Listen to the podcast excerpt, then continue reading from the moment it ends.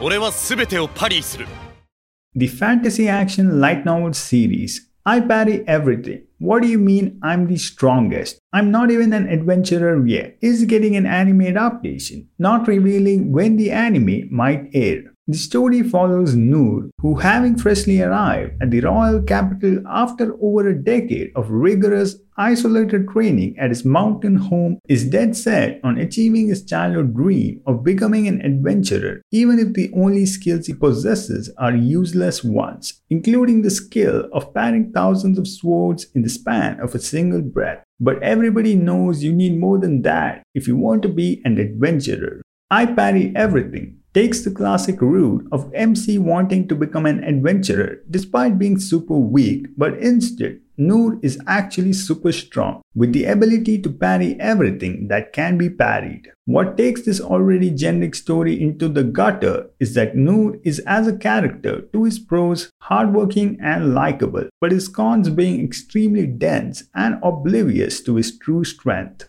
It's clear that the author is trying to make the MC modest, but he comes across as a complete fool instead. For a guy whose dream is to be an adventurer and has been working towards the goal for 10 plus years, you'd think he'd know what respective monsters would look like. But instead, he views a centaur as a buffalo, a dragon as a giant lizard, and an emperor goblin as a low level goblin. I get it, it is funny at first, but just when you think he's going to get smarter, Noor parries his brain cells and continues being dense.